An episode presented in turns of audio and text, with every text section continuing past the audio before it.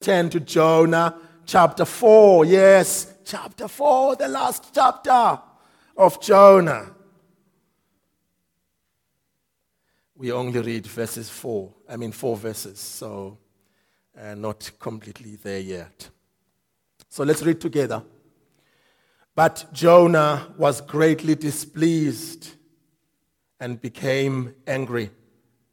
He prayed to the Lord, O Lord, is this not what I said when I was still at home? That is why I was so quick to flee to Tarshish.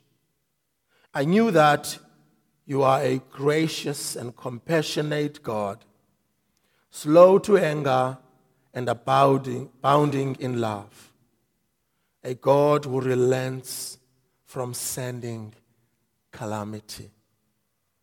Now, Lord, take away my life, for it is better for me to die than to live. But the Lord replied, Have you any right to be angry? Have you any right to be angry? Jonah went out and sat down on the place at a place east of the city. There he made himself a shelter, sat in its shade, and waited to see what would happen to the city. And so far we read from the Word of God. So today is the second last sermon in the book of Jonah. And as we draw this series to the closure or to conclusion, I almost want to go back to the beginning of the series. In the early days of this series, as I was trying to help us get handle into the book of Jonah, I suggested that there are two broad movements in the story of Jonah. And through these two broad movements, we are able to locate Jonah's calling. In the first movement, we find Jonah running away from God in disobedience. In the second movement, it shows us Jonah finally obeying God and saying yes to the calling of God. But there is something very important for us to grasp in both of these movements. Jonah fails. He fails dismally. Even when Jonah finally obeyed God, he still fails. His heart towards the Ninevite has not changed. And so there is no chapter in the story of Jonah that exposes his prejudices towards the Ninevites than chapter 4 of his book, which is where we are this morning. In chapter 4, we see Jonah struggling to grasp and come to terms with God's grace for the Ninevites. He is struggling, he is not willing to come to terms. So today we join Jonah in his journey. We find him as an evangelist who had turned the entire city to God only by eight words. We find this great missionary, we find him grumpy this morning. He's grumpy. He is throwing a terrible sulk. If you have children, you will know how does that look like? A sulk. That's what Jonah is doing this morning. Back in chapter 2 or in chapter 3, we, we saw Jonah delivering this very unattractive gospel message to Nineveh. very unattractive gospel message. At the heart of that message was these words 40 days and you have it. 40 days, guys, that's all you have. That was Jonah's message. And he hoped by so preaching that message, he's going to put them off. And to his surprise, even from the king to the least of the people, everyone repented. They called the fast. They genuinely repented. The rough, the tough, the godless Ninevites turned their hearts to God. From the top to the least. And so when God saw that, that turnaround of the Ninevites, he lifted the threat. He lifted the threat. And so Jonah is angry as a result of that. He's not just angry, he is furious. He's mad at God. I must confess, I don't know about you, but uh, it's hard for me at this stage to relate with Jonah here. That at the repentance of people, people turning their hearts to God, the prophet, the evangelist, the messenger will be mad. What's wrong with his heart? You see, you see, you see, because the heart of an evangelist is to see people turning to God. That's the heart of an evangelist, which we are all are in different ways. Of course, we've got people who've got the gift of evangelist. We've got the makeup of evangelist. They go to places that we wouldn't dare to go to. But in principle, if we believe in Jesus, we all are evangelists. Because we can tell something God has done to us. Has God done something in your life? Yes. If He has, then you have a story to tell. And when you do that, you are evangelizing, you are winning others to God. However, there are those who are specifically called for that kind of a mission. They go to places that I wouldn't dare go to. And so Jonah was specifically in that way, uh, that evangelist was going to the place, to the far and wide places. So it's hard for me to relate with him as to why he is fuming here. I used to be part of a mission sending church, specifically to the persecuted countries where it's not easy for people to share the gospel. And in about in a period of two to three years, a missionary will come back to take a break and again raise support and give feedback to the people that are supporting him. And as they come back, they will celebrate the faithfulness and the fruitfulness of the work. They will thank the church family for the support. They will thank the church for the generous gifts that they receive. And they will tell the church it's all worth it. And that's what I would assume we would expect from Jonah. That he is calling back to the church. He is on Skype or he is on something telling the church what God has done in Nineveh. But no, not Jonah. He is instead sulking. We would expect him to be telling the people, You won't believe what God has done. We've seen the revival. But here, instead, he is sulking and he is withdrawing. He prefers the judgment of God over these people. he is angry with God that he, is re- he rescued them.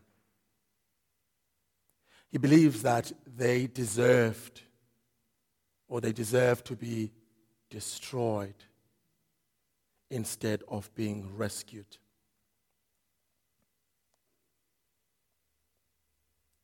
So, this morning we're going to think about his anger, and hopefully we're going to learn something from that anger and be able to admit that also we can relate with Jonah. In verses 1, we read, verses 1 and 2, we read these words But Jonah was greatly displeased and became angry. He prayed to the Lord, Oh Lord, is this not what I said when I was still at home?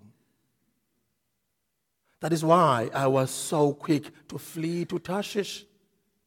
I knew that you are a gracious and compassionate God, slow to anger, abounding in love, a God who relents from sending calamity.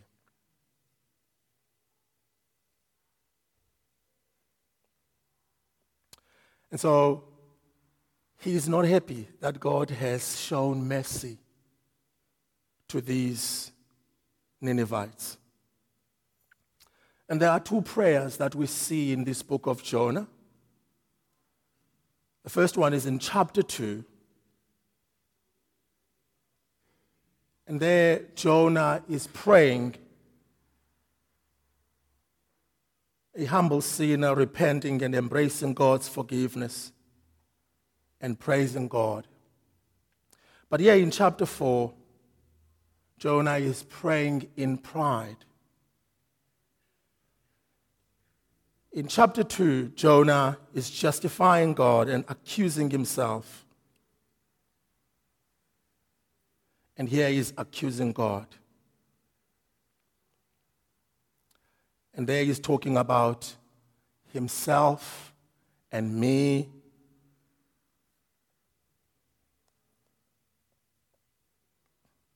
And so he is angry at God for showing mercy. He seems to be quick to forgive, to forget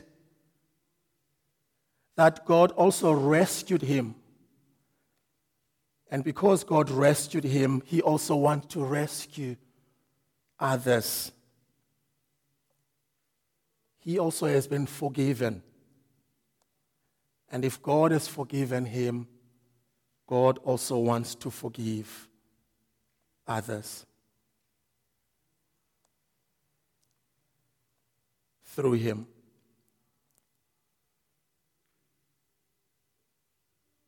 And so he, instead of celebrating what God has done through him, he is sulking.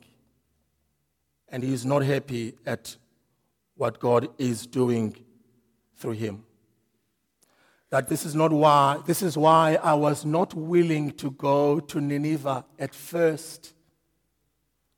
Because I know that you are a merciful God who relents to give anger to those who are against you. So we find the prophet not celebrating the, re- the restoration of the city, of the people who have come back to God. He's not celebrating, instead, he is sulking that the people have turned back to God and he's resenting their repentance back to God. And that's something that can happen to all of us if it has happened to the prophet, to the person sent by God, to sent and commissioned by God. It also could happen to us that we find ourselves deserving of the grace that has been extended to us. And that grace is only for us, not for others.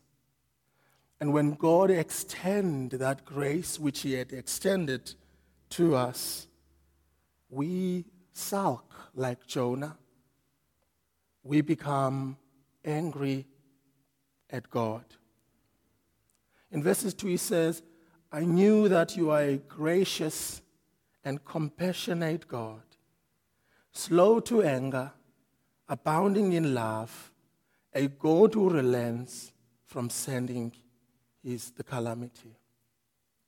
And if he believes that, which is true to who God is, why is he not happy that God has done it to other people?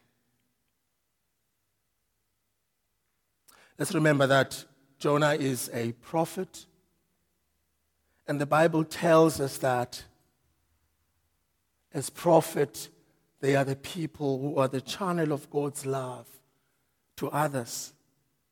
And yet, that same prophet, instead of celebrating what God has done, he instead sulking. In verses 3, because he's sulking, he says, Now, O Lord, take away my life, for it is better for me to die than to live. I'll be better dead than to live. He is struggling with the grace and the compassion of God to the people of Nineveh. And he wants to pass out instead of celebrating what God has done through him.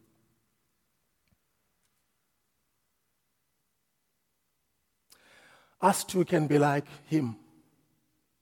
Sometimes we can be entitled of God's grace, it only belongs to us.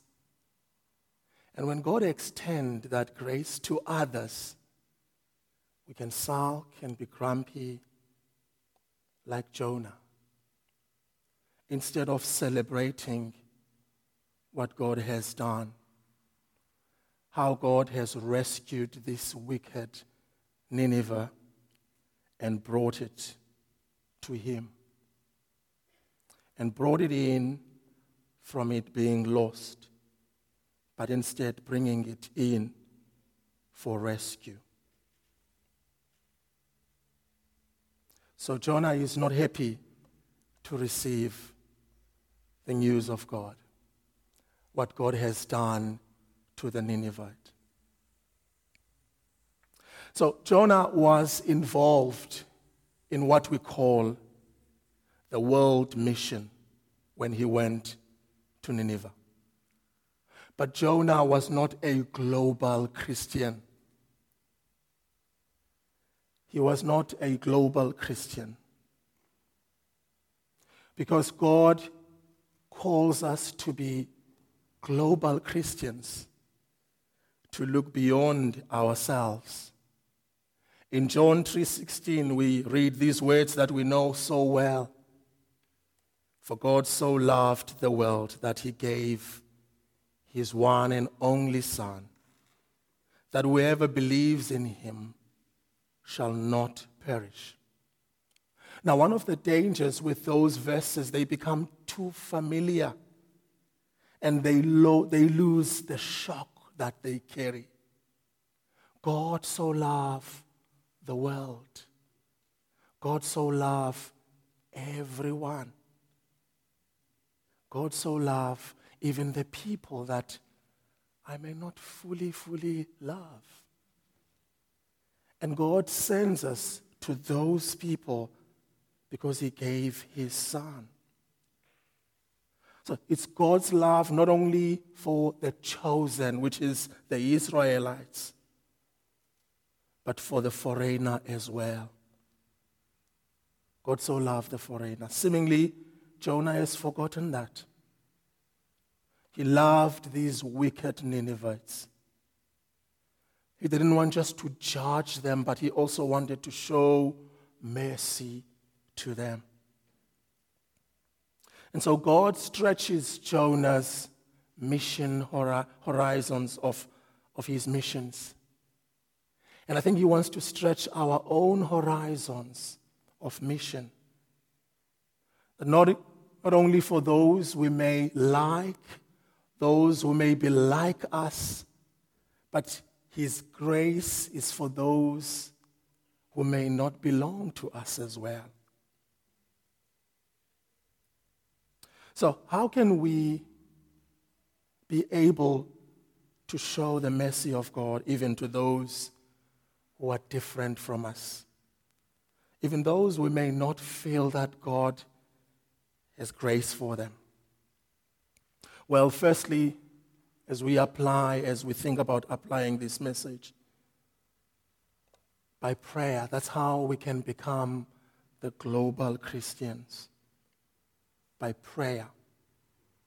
You can't pray to a global Redeemer and only bring your personal concerns and forget other, about other people.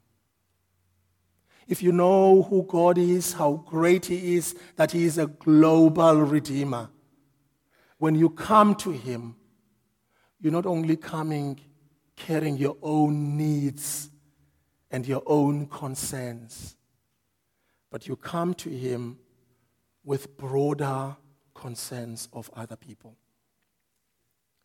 Knowing that stretches us beyond our immediate and our world. We pray also for our brothers and for our sisters, not only for ourselves. And we pray for the world around us. That's the first way. How do we pray? Is the way we pray models and demonstrate that we believe to a global Redeemer? Is the way you pray models that belief and that faith? Secondly, giving. The way in which we give demonstrates as to whether we believe to a God who is global, who cares beyond me and beyond the people I may and may not like. He cares for all of them, even the Ninevites, whom Jonah didn't like very much. And so your giving to the church enables us to take the mission of God far and wide and beyond the walls of the church and beyond those we know. I can't keep my finances out of discipleship. I can't restrict my generosity outside of discipleship. It is part of being a follower of Christ how I give and how I show concern to others. And then, third, how we relate. Are we modeling a global God, an inclusive, an inclusive God? Or do we relate and mix with those who are like me? Do I relate and mix with my type? And if I do, then I'm not modeling this global God. Let's remember those three points, areas of application as we go out prayer, giving, and relationships. Do I have people in my circles of relationship who are different from me? Whether by their style, by their culture, by their race? Are they different from me? Am I able to influence them? How is my giving to the work of God? Am I enabling the church I claim to belong to to take the mission of God far and wide? Or am I limiting it? Let's pray.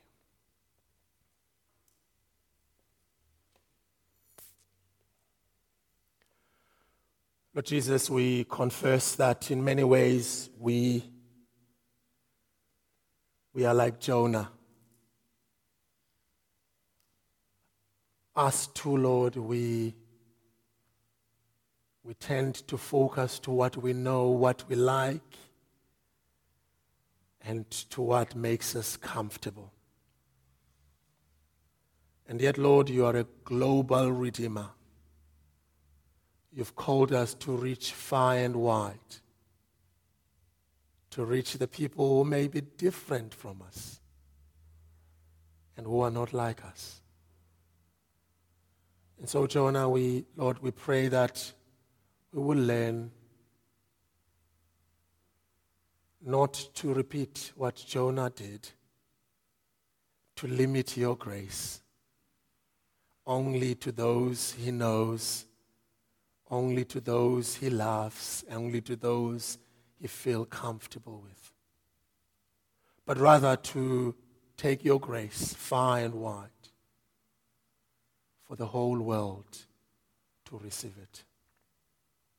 And as we now, Lord, come around your table to celebrate what you've done for us on the cross and for what you continue to do, we pray, Lord Jesus, that we will be reminded of what it is that we are participating in as we eat and drink, that we're participating and celebrate what you've achieved that we can call ourselves your children is because of what you've achieved on the cross. So, Lord, we, we thank you that this is not a ritual, but this is us calling to memory of what you've done. In Jesus' name.